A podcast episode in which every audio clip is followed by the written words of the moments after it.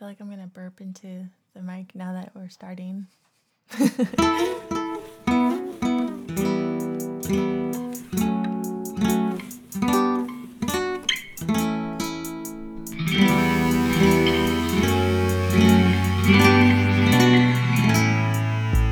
Welcome to Art Gab. I'm Ashley, And I'm Kendra. and we have a special guest here today. Do you want to give the introduction? Yeah, sure. This is Mark Takiguchi. He is a local artist. Mark Takiguchi grew up in Chicago. He attended the City University of London as well as University of Illinois Champaign-Urbana. He has a BS in psychology and an MA in art education. He also went to the Skowhegan School of Painting and Sculpture in Skowhegan, Maine. Um, and then he has his MFA from the School of the Art Institute of Chicago. He has shown his work all over, um, including the Luggage Store Gallery in San Francisco, David Beitzel Gallery in New York, the Art Center Corvallis, Oregon, um, Pacific Art League in Palo Alto, California, as well as very recently at Work Sound International Gallery here in Portland. Also, something kind of interesting is he uh, worked on the installation crew in 1991 with Christo and Jeanne-Claude on the Umbrellas project down in California. Um, Mark Takiguchi, welcome to Art Gab. Yeah, welcome. Thank you. It's great Yeah. to be here. And if you want more uh, um, about his bio, you can check out his website at marktakiguchi.com. Um, I also meant to mention um, that he's lived in Chicago, San Francisco, and Portland, and he's also a teacher. So all of that is very important in his bio. So, so welcome, Mark. Welcome. Thanks, guys. Thanks for having me. It's exciting. It's today's Memorial Day. How was your guys' weekend? You guys doing anything fun? It was good. You, you want to go first? or- You go first. Okay. Um, well, yesterday I went for a hike with my family, uh, except for my youngest son who refuses to go on hikes anymore. Um, he was with friends, but we went to a hike um, just before the gorge and uh, outside of Camas, and it was really beautiful. The weather was these amazing clouds in the sky. Made me want to like start painting clouds, which I don't really u- do, do in my work, but it was um, inspirational. Um, and it just just reminds me how important it is to get out in nature. The weather's been kind of weird here in Portland the past couple of weeks, um, so it's really great to have a beautiful day and take advantage of it. What did you guys do? Um, I ran around a lot yesterday because I'm packing to go to South Carolina to um, see my friend.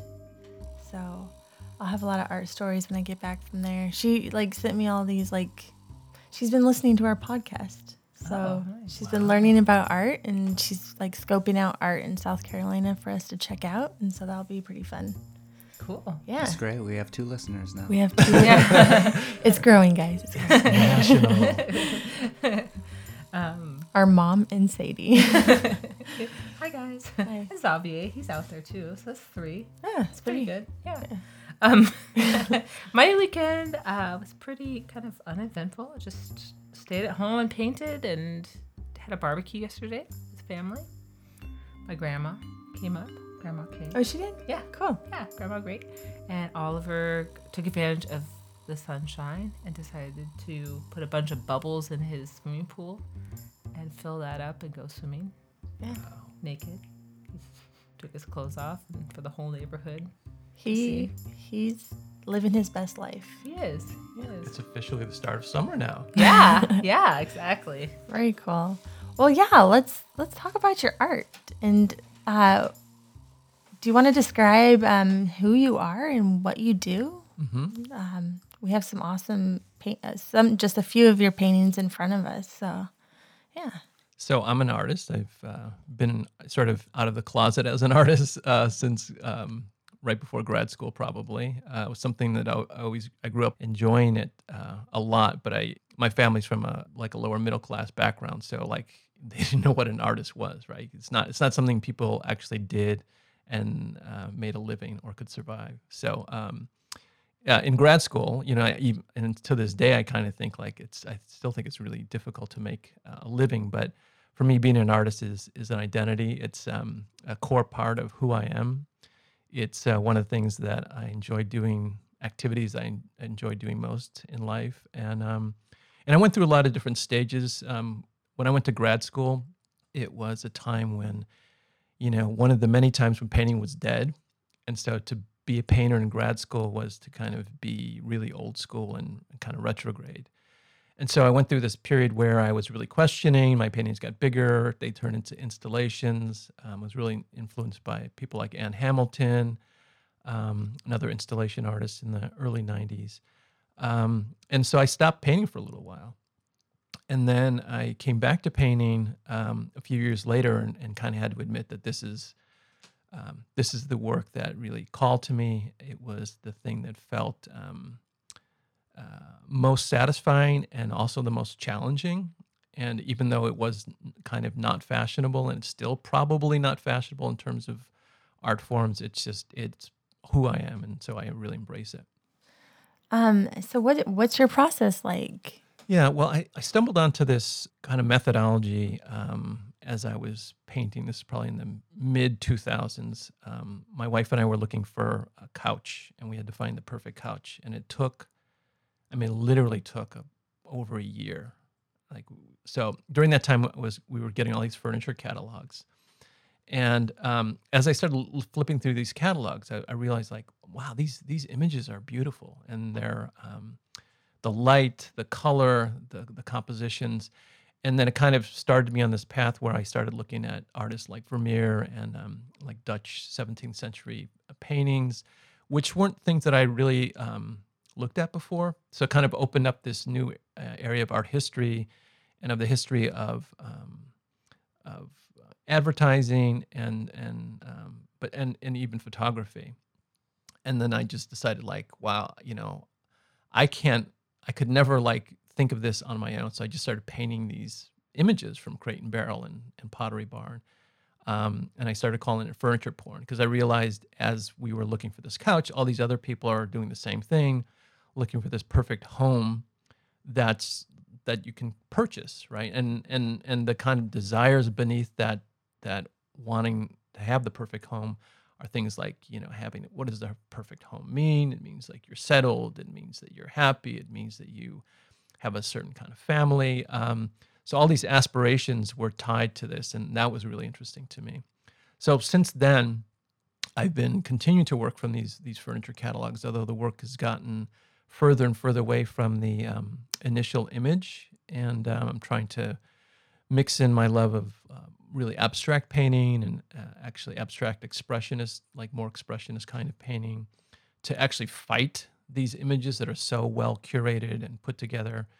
And they're um, meticulous and airless in a certain way. And I want my work to be uh, to be in conversation or dialogue with that kind of sense of perfection. I was wondering because um, a lot of your theme looks like rooms and mm-hmm. furniture, mm-hmm. and I was yeah. kind of I like the whole story behind it, like what makes a home, what makes it's yeah. interesting. I never would have thought of that. So. You know, when you mentioned catalogs, it reminds me. Um, have you guys seen the movie Fight Club? Yes. Do you remember that scene where his apartment is just like coming? It's just coming into being from the the cat the IKEA catalog. I'm using my hands to describe oh, yeah, this yeah, scene, yeah. and it's not vaguely, Do you remember yeah, that? Yeah. And he's just like, yeah, he's like obsessed with IKEA like furnishing his house with IKEA yeah. right. things. Yeah, it oh. kind of reminds me of that, and it totally was about him filling this void that he wasn't sure, like, sure how to fill. Exactly. It's exactly. interesting that you brought up a couch because, like, I shopped forever for a couch, and I'm still not sure I'm satisfied with it. like, it's very it's, like time consuming, and yeah. Huh. I know. Oh man, it's tiring just thinking about it. But it's like so like I could I could visualize you like the really well manicured um, sets of furniture in a catalog. It's neat how you kind of took it a step further and made it almost like kind of like whimsical. So like, is that the abstract part you're talking about? Like, you just kind of it almost looks like watercolors, but is it? Yeah. no, it, it's it's all oil. Is um, it? Wow. Yeah. Yeah. It's um, very pretty.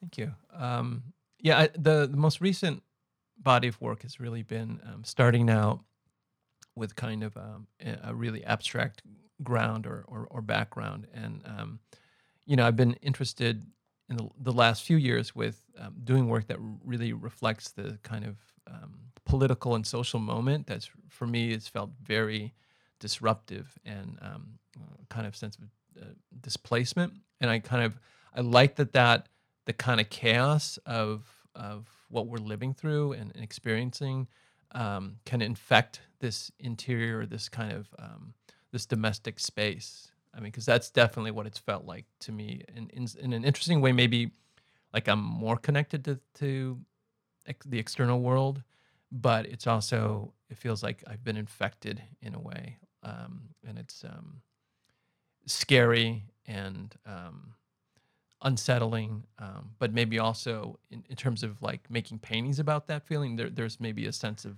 a dynamic energy and excitement, hopefully as well. So, um, Yeah, that was going to be my next question. Is like, yeah, definitely. I get the I get the feeling that you're ta you're talking about these anxi- anxieties, um, in response to politics and society. But what do you think painting? What do you think painting's role in all of this is and can be? Yeah, I mean, I you know one of the things that painting does, I think the painting does really well is it slows things down. You know, um, it, it it's a really old way of looking. I mean, looking at a static image that's been handmade is such such a um, um, what's the word I'm looking for? It it really goes against you know the the ubiquity of of uh, and how easy images are to both um, create and and um, devour today. Mm-hmm. So painstakingly making an image is is dumb in a certain way, but I think the process of, of, of that slow process of making it forces you to focus. It it uh, makes you pay attention to things that if if you if you are taking a photograph or working in a, a different media might not be as as as uh, evident. And so I, I really like that process. And I've always liked the process of looking at paintings in museums or galleries because um, it forces me to slow down. It forces me to um, pay attention to all parts of an image. And I think that that investment is something that I think painting can can do really well is is slow things down, make us pay attention and make us invest in reading something in a more deep way. Mm-hmm. Um, so th- that's at least what I hope will be a, a response to my work. And, you know, but I think that question of like, why would anyone look at a painting today, is a really interesting question, and I don't know that there is a great answer other than it does things that faster media uh, don't do. Right. I think I read an article, I think it was David Hockney that said that when you go into a gallery and you see a painting, um, I think his I think his quote was actually in response to seeing artwork online versus in person. But he said when you go into a gallery and you see a painting in person, you see the brushstroke, and because you could see the brushstroke, you could imagine the person in the studio doing making that brushstroke, and thereby maybe this is me just saying, but because you can imagine that, you're like reminded of it's a humanity thing, right? Right. You're reminded there are people that do this. They go to their studio every day, and um, it's kind of beautiful, right? Right, right. I mean, right, the labor, right? Yeah. The, the, that ten- sense of investment is like, why would a human being spend this much time Yeah. doing this thing when there are easier ways to create an image, right? Mhm. And that that investment or that dedication um, does have some meaning, right? It, it for me, it makes me want to pay closer attention. Why was this image? Why is this um, this um, material thing that somebody makes? Why was it in, in for them worth that that um, that time and, and effort that was put into it? And that just makes me look want to look closer.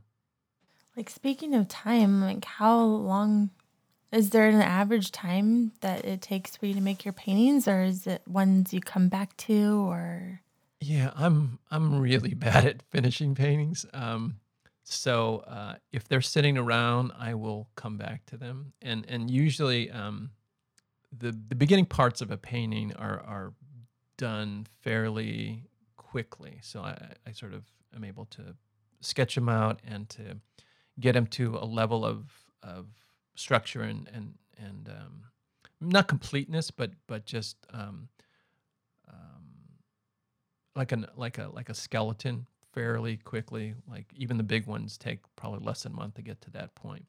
But then what I also do is I, I usually put them away for a while because I want to look at them fresh. I'm, I mean, I know other painting painters I've talked to experience this, but I have this thing where um, paintings can get too precious. So you know, I like parts of a painting, and I get too wedded to them, and um, they because I, I I'm, I'm too invested in these in these parts.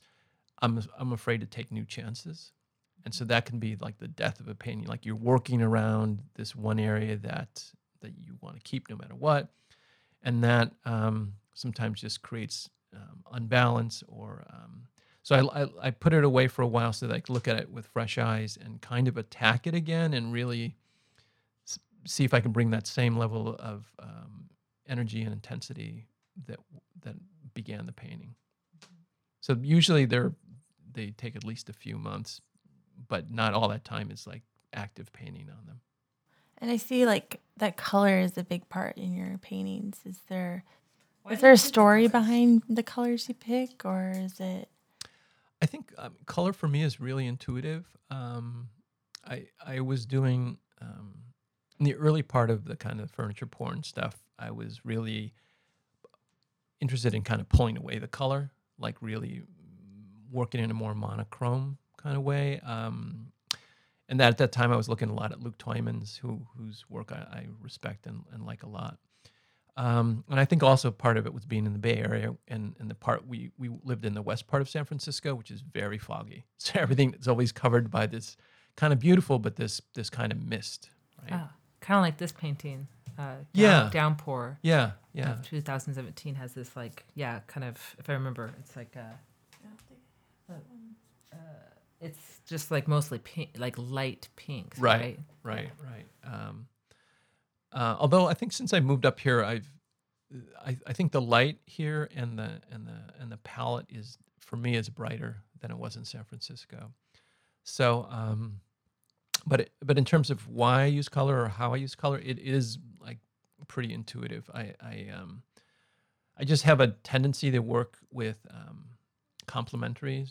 Like you know, if it's if if there's a green, then then I'll put a red in, or if it's a you know a purple, then then kind of a yellow. Like that, I like I like the dynamic um, push of back and forth, um, and I'm interested in using colors that um, aren't necessarily immediately recognizable. Like so, um, you know, a, a brown or a gray that may be, you know, closer to a green or like th- things that are kind of on that that border of recognition. Just because I think it's it's, um, you know, they're more engaging for me to kind of be in this in between place.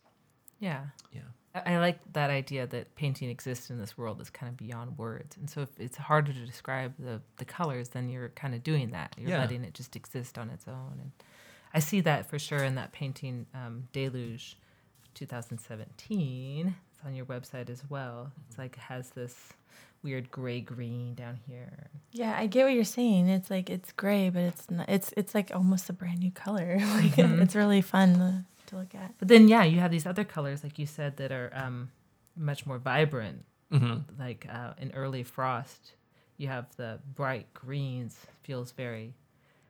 Um, feels like the it feels like the Willamette Valley to me. mm Yeah. hmm Reminds me of some parks like um, what's that park in Salem, Ashley? Next to Bush Barn. Oh, uh, Bush Park. Bush, well, the one where we got photographed with Megan. Oh, Deepwood. Deepwood. Oh, Yes. that's a great name. You should go there. There's a See- lot of Yeah. uh, Okay. moss and greens, and yeah. but I love the pop of the orange Mhm. orange tones. So Yeah. Yeah. So that right, exactly. That painting, there's kind of this um, um, almost like forested kind of cool winter palette, and then and then I purposely put in that kind of hot orange just to kind of, you know, pop it out. Yeah. So this is such an art word, but um, your paintings have a, have a lot of duality going Yes. on. This That's feels good. like Yeah. both an interior space and an exterior space, Oh, and yeah. also a lot of these are very idealized, but then there's also this weird decaying or like Mhm. falling apart quality. Um, I, this is not a question. I'm just pointing that out. There, there No, you go. no, thank you for picking Why up on that. I mean, that that is something that um, you know I'm really interested in in um, exploring through my work because it's you know again co- going back to this moment of of um, unrest and and, and divisiveness and and stress. Um, there's also something beautiful that, that can come out of that, right? And and these paintings like sometimes the best part of a painting is when I get mad and just kind of I wouldn't say splash paint, but I you know there's an erasure or there's there's an act of, of violence of messing something up and that that creates this this beautiful thing. So i think that there's there's definitely like you were saying a metaphor in there about creation being maybe close to destruction and and um, the things that seem like they're um, negative can also be looked at in a different way and or become a positive. Mm-hmm. so those i think those those really elemental forces are definitely things i'm interested in exploring in this the the newest body of work. Is that why they're titled the way they are? Yeah, um, they, yeah, they're they're titled um, mainly on kind of weather uh, events or or because I feel like we're all swimming in this um, in this in, environment now where uh, you know literally there are more storms and and and and things happening, but it also feels like to me that way is like emotionally right, like like the painting cyclone is about that that sense of being in, in encroached by a really strong external force or external forces and um, and yet you know the kind of um, the furniture in that uh, or, or there are parts of, of that painting that are still kind of locked down or trying to be trying to withstand the storm or the or the forces swirling around Yeah. It's like it's I love that one too. The sky. You Yeah. definitely get the the violence and I get that, but I also get like I keep feeling like cherry blossoms or something. Mm-hmm. yeah. oh yeah that's i think that's it's very cool. What is one thing you would like to change about the art world?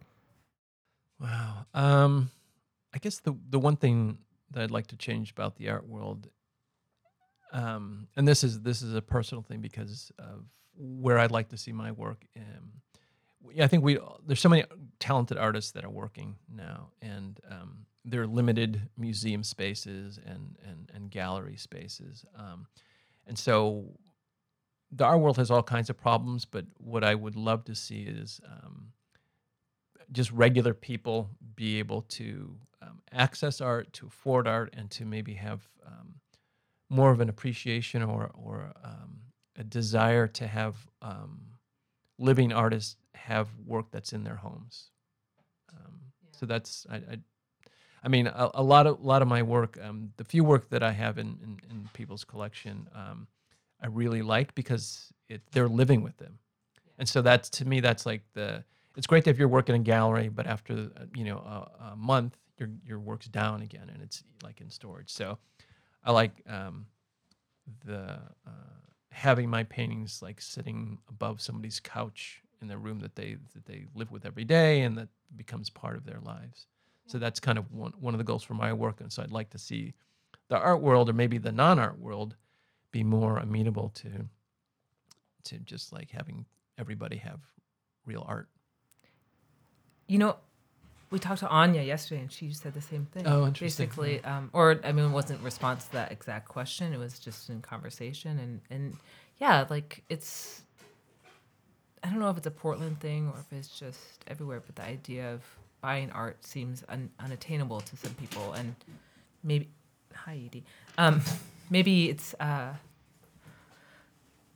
um, maybe it's helpful to remind everybody that the galleries take payment plans and Yeah, artists yeah. will take payment plans Yeah. artists will also do trades Right. Right. yeah i have an acupuncturist that i trade with Well, that and just like um, artists don't need to be the only ones supporting artists. Like it'd be Right. neat if like the general public got more involved in it Mhm. and know that there's things out there that could interest all types of people. So yeah Yeah. Definitely. How do we make it happen? Yeah.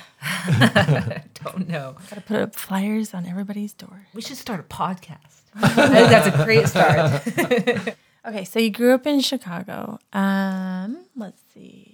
What was your strongest memory of your childhood and did that shape your approach to art? Like did you have a lot of art growing up? Did you draw a lot? Did you I drew a lot, and um, my uh, my mom was was really creative, and my sister actually painted. Um, my older sister, I saw she she did a painting of of our German Shepherd, probably when she was in her was young married mid 20s or something and i remember being i don't know she's 18 years older than me so seven or eight i'm thinking wow this is this is amazing like she could paint she could paint our dog um, but i think you know some of my earliest memories when i think back on being a little kid i don't have a lot of early memories but i do have these kind of snippets that almost feel like some of the paintings i'm making because they're for some reason they seem really blurry Mm-hmm. like I remember one Christmas um, walking around my aunt's house, and you know, we this sort of. My dad had lots of aunts and or lots of sisters that that kind of took care of me, and they would always have like drawing implements. But this one Christmas, um, the lights were kind of down, and my dad had just gotten a lava lamp, and he he was like totally into it. Like you know, you know, totally. My dad was really conservative and didn't like understand the kind of stoner aspect of it but like we were just sitting around watching this lava lamp go up and down and i just um, have a strong memory of like just the light in the room and that kind of really slow meditative um, space where everyone was kind of zone we probably all eaten a lot right so you're kind of like um, some people watch TV. yeah Some people watch lava lamps. so you know i don't again it's not something like my family like always sat around watching lava lamps but it was just this weird thing that remains like a strong memory and it just something about that the light in the room and the kind of ambiance just is an early memory Nice. You can almost see that sometimes in your paintings. yeah it kinda- Yeah, Maybe you're in a feel like room with a lava lamp.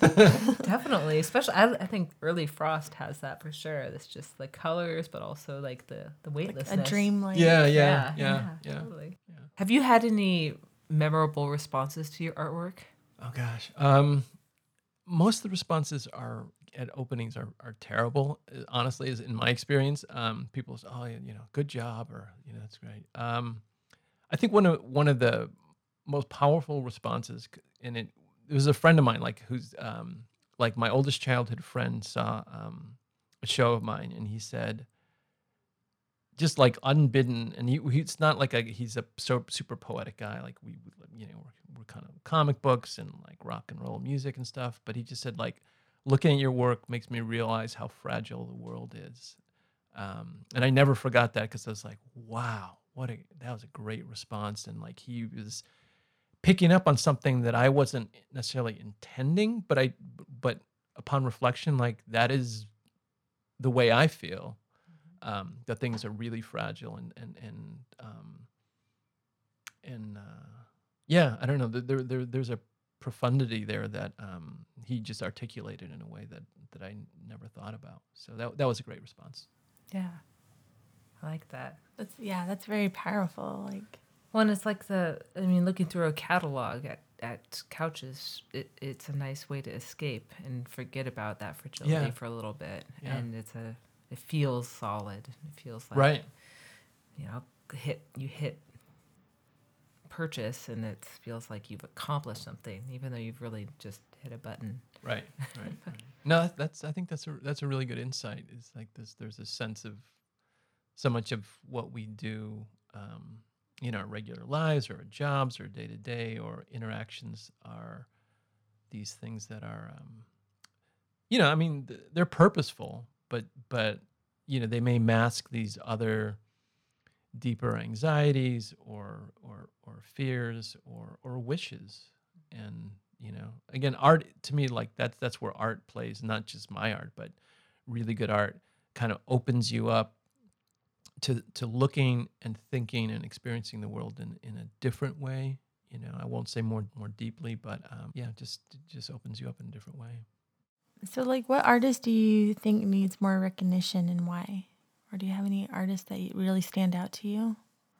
ken larson is uh, oh an jeez artist um, That's you. that is thanks ash um, it, it's hard. I mean, I think there's so many talented artists, um, and you know, I think part of the problem is that I, I don't know enough of the ones that that um, are deserving of more recognition because they're not in in the catalogs or the museums. You know, what what one interesting thing that I, I like to do when I when I go to a museum is see um, a painting not by a famous artist or or a painting by an artist who is famous but it's not like part of their their well-known style and that to me is really interesting because that kind of tells me that they're um, as artists we're often experimenting and i think developing a style and developing a really successful style. I, I guess that's why i really respect like philip guston and other artists who are willing to take these big chances and really change up the way that they work or the, or, or um, to risk you know not having um, success because they've changed a, a style that's been successful. Yeah, you know, actually, the Portland Art Museum. I used to think that, oh man, we don't have any famous pieces. This is like kind of a lame museum.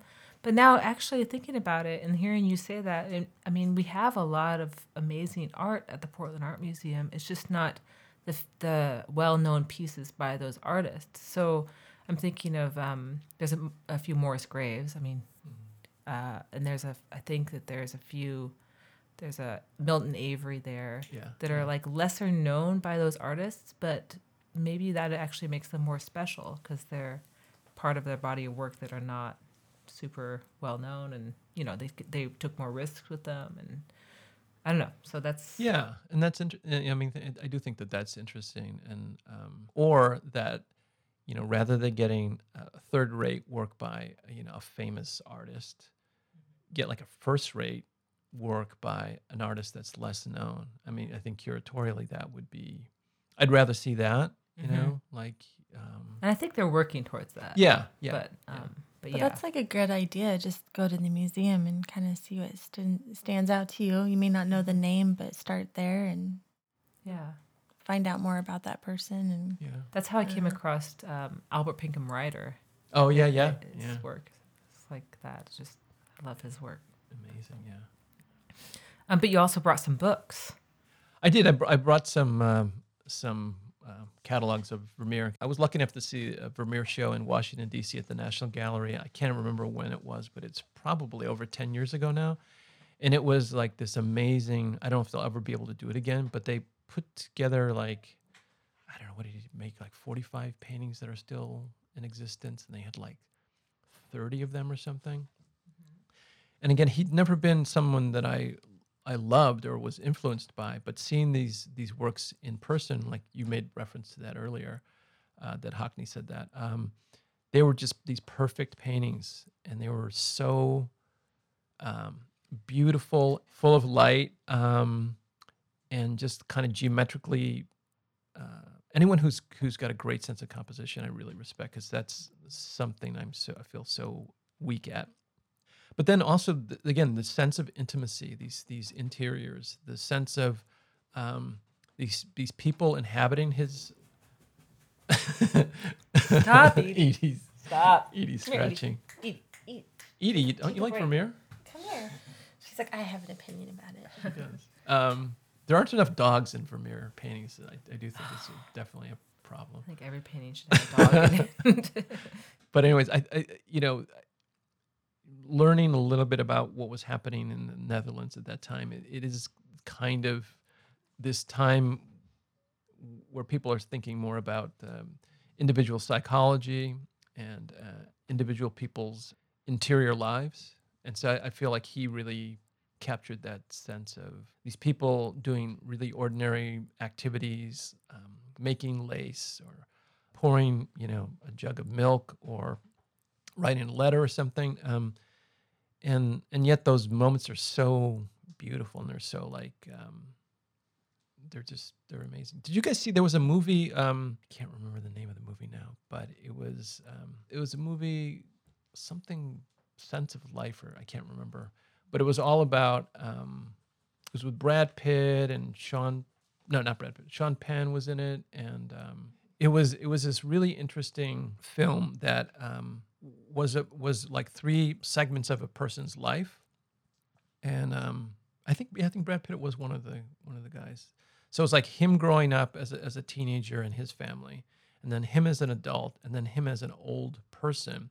And at the end, like all these different threads are drawn together, and they're literally on a beach, and he's he's he's there with his father, he's there with his family. The reason I'm bringing it up is like is this idea that this any average moment of your life can be this incredibly beautiful thing if you just look at it through a different lens, right? Like just making breakfast for your kid with the sun shining in on a beautiful day and you're just you know you're just there and um, you know that's the kind of uh, moment I think Vermeer captures a lot in his work. It's just these these these moments of quiet repose or contemplation or activity that are just humane and and and um, profound. Is it because it, there's there's something personal there, like something you can relate to, even though it was like a different time, but that some of these activities, pouring milk or whatever, it's like we can still relate to it, and that these are actually people and Yeah, I mean, I, there's definitely there's definitely that part, um, and then the, I think also, as a painter, he was so generous. I mean, there was something very um, the light and the and the color and the garments and the patterns and you know I think everything was he was really meticulous about putting together these compositions and these these paintings, um, and you know someone I think really interested in in, in making these paintings like better than they had to be Mhm. just because he was really invested in in making um, uh, these paintings like all the all the you know tricks of the trade like right like color light composition gesture the touch Pattern next pattern to something yeah real flat. i mean just um like talk about a master a Mhm. master Yeah, and everything in the compositions is really purposeful, and and yeah, I like that idea that it that it's just a quiet moment, a universal, quiet, timeless, quiet moment can Not be necessarily posed, just like an Yeah. everyday. nothing, no huge like. It's not like um, you know those historical paintings where they're like yeah Posed. slay, slaying a dragon. Right, it's right. not like these giant gestures. They're just quiet, small gestures. Does point to. It makes me think differently about my day. yeah, yeah. And these definitely have. I mean, there's there's symbolism there, and there's there's a lot of like I think biblical references, but they're they're kind of subsumed. I, I kind of feel like they're um, the sim- symbolism that's in these is something that I'm less interested in then I think he found a way to hit that part of these of these paintings because that's what his audience and that that's what was important. But I think he transcended that by focusing on real people in real space doing everyday ordinary activities. Well, thank you. Yeah, thank thanks you for sharing that. So, what's your dream project? If you haven't already begun it or done it, or I, I don't think I have a dream project so much as I wish I just had um, sort of unlimited time, space, money to just continue exploring painting. Um, I feel like I'm in, in a good place now with with with my work. I, I, I'm I feel like I'm getting closer to what I, I want to do in in um, within painting.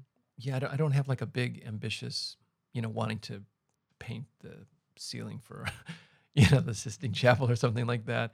It's more being able to continue to, to grow and learn as a as a painter. You know, the challenge I think is having time, space, um, the money, and um, and venue. So maybe that's the thing. Is like the, the dream would be to you know have a, you know, a big venue of a lot of these paintings um, that aren't just for the art world that that um, regular people could come and, and spend time. You know, have couches in front of every painting. Oh my gosh. So that would be that would be something. That would you be could really rent an airplane hangar. Yeah, And we could all Yeah, just hang yeah. out. Like Yeah. one of those really hot days in the summer, just like hang out. not worry about where Yeah. paint gets. Just Yeah. But if it's a dream project, then yeah. It would yeah, be a okay, museum- Yeah, a yeah, I should- museum or I- I- I sh- something I, should be more ambitious couches. about yeah, couches and food. You know, no TV, no no um, probably no music, no no distractions, just like couches, food, drink, people hanging out. what kind of food? What kind of drink? Like um, you know, whatever whatever people want. Like, not not chips and salsa maybe, but you know, like like nice, nicer, not like heavy food or whatever, but like I guess finger food. Um, Okay. And then like Christopher has a Beer suggestion, wine. I think. okay, No, I was just gonna Oh. say, how long is it gonna take you to pick out that couch? oh yeah. Oh, I Yeah, know. no, somebody great. else, somebody else. Would do that. that's what. That's why there'll be tons of couches. Right, all the couches Every he couch. All Yeah. the couches. I was thinking like it'd be a place where you just dream of a food you want and it appears. Oh yeah. Throw that into Even the better. mix. Yeah. Yeah. Nice. Now I'm thinking about that'd be a cool place. I like that. I like Yeah. that you're putting couches next to your paintings. Too. Well, in, in front of them, not like Oh, you know, like yeah. not under them. No, no, Like, no. so- yeah. I know what you're saying. Yeah, Yeah, yeah, yeah. yeah. None of those benches that they have in the museum, but like yeah. real a com- couches, right? A comfortable. comfortable couch or, or Maybe a lazy boy. yeah, that'd Yeah. really cool. love like- seats. You know, ottomans. Yeah. so- I could picture Beanbag chairs. Yeah. Lava no, lava I- lamps. Do I I've- dare I've say? never painted a beanbag chair. yeah, we're gonna have a special section with lava lamps. Yeah. that, that would be cool. Totally rad. You you deal mainly in, in oil and acrylic. Uh, do you have any other media art you like to dabble in? You know, it's it's interesting. I kind of have honed into this thing, and maybe it's too narrow, but um, I've done like some some gouache and some watercolor, and um, drawing. I really, um, I mean, there's drawing in the painting, but but as you know, I used to to draw in charcoal uh, much more, but I would say the last ten years, I've really just because I, I don't have unlimited time. It's really been when I when I have time, it's either making or prepping or or or do, doing the paintings. It's not a drawing practice at all anymore. I could see that because I feel like um, I feel like whenever I draw and then paint, um, I've already worked out so much in the drawing Yeah. with the paintings kind of they lose something maybe. And, and in your in your paintings, I feel I feel that you're exploring and learning Yeah. every step of the way, and so they almost feel like the, the preliminary sketches are in in the painting too. Yeah. That's exciting. Yeah. I think that's that's right. Uh, do you want to answer number ten? Does it feel right? is- What? What What what is your superpower? Do you or we could skip it? Oh gosh. Um, feel like I'm, uh, you know, for a person that's supposed to be creative, I'm so uncreative when I think about. Well, maybe that gives me a chance to talk about a new job that I'm moving into. That I'm really excited about. Ooh. I'm going to be um, starting actually tomorrow. Will be my first day as executive director of Alberta Abbey, which is a nonprofit art space, art and event space in on Alberta Street, just west of MLK Oh, the Alberta district, art district. So, the superpower I would have, well, I- uh, I may have a little bit of it, is is programming, like creating more opportunities for more artists and kind of creating community and connection around the arts, because I think it's um, something that a lot of us in Portland are worried about with the increasing gentrification and changing demographics of the city. Mhm.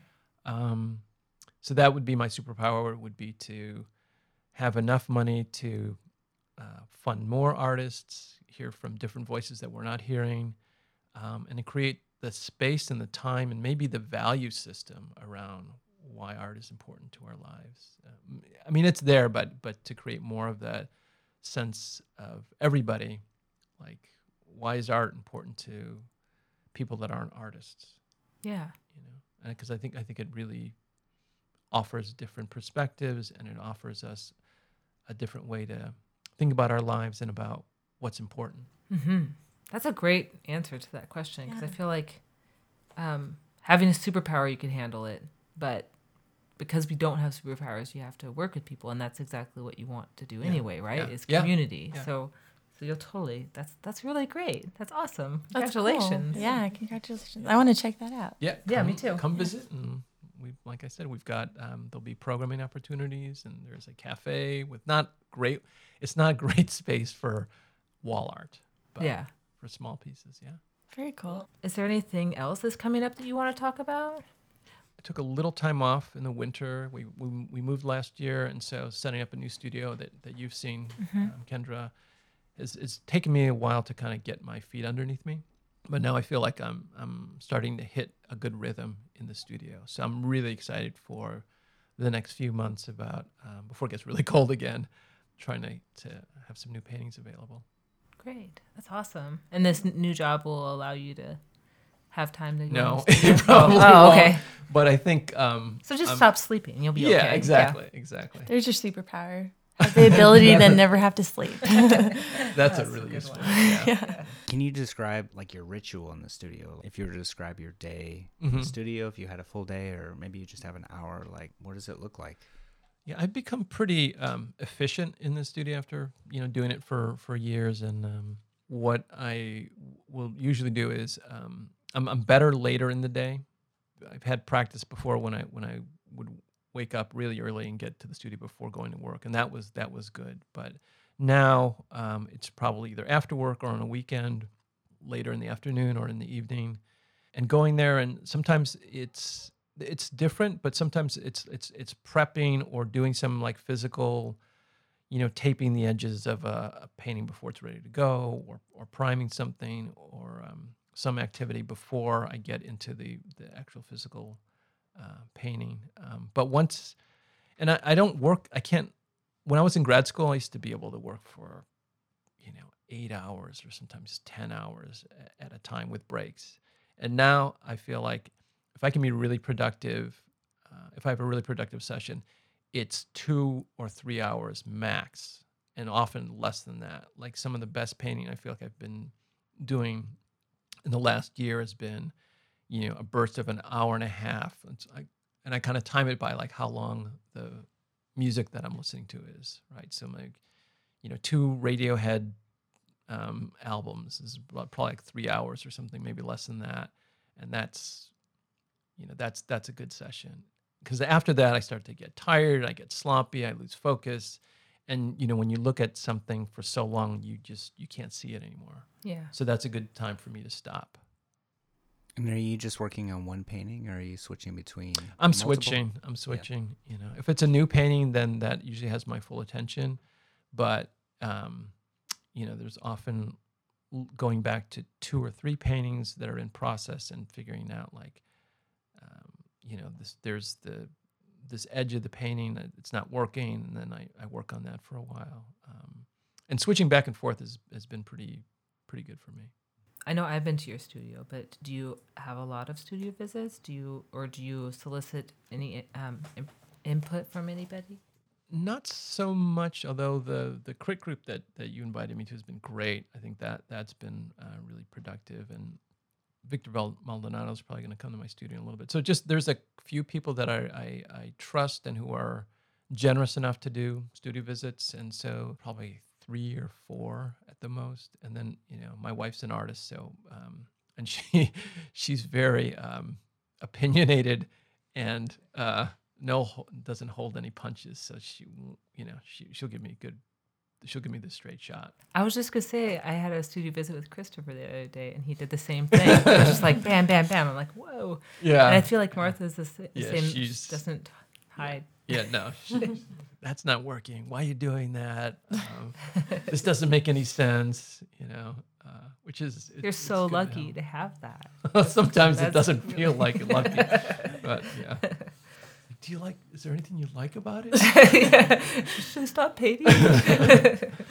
oh, but you know, I, I mean, you, you know this. After you've you've been doing it for a really long time, having someone that that either doesn't know your process or um, isn't maybe into the, the same painterly values as you are is not necessarily going to be a, a useful critique.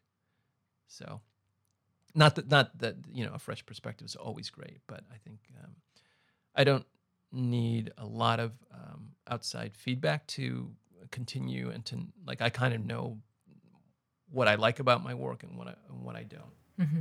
that makes sense. Very cool. Well, thank you so much for being here. Thank you guys. It's been uh, it's been fun. Yeah, it was awesome. Thank you. Thanks. That's been Art Gab. We never have a like a We, finishing. we need a catchphrase. Do you want to help us catchphrase. with a catchphrase? Oh, um, Oh, I feel like you'd have a good one. I Art think- Gab out. by art. By Art. Lar- Larson out because we're both Larson Larson. And that was the gab. yeah, that's good. That's good. Thanks for gabbing with us. Yeah. Our nice gabbing with you.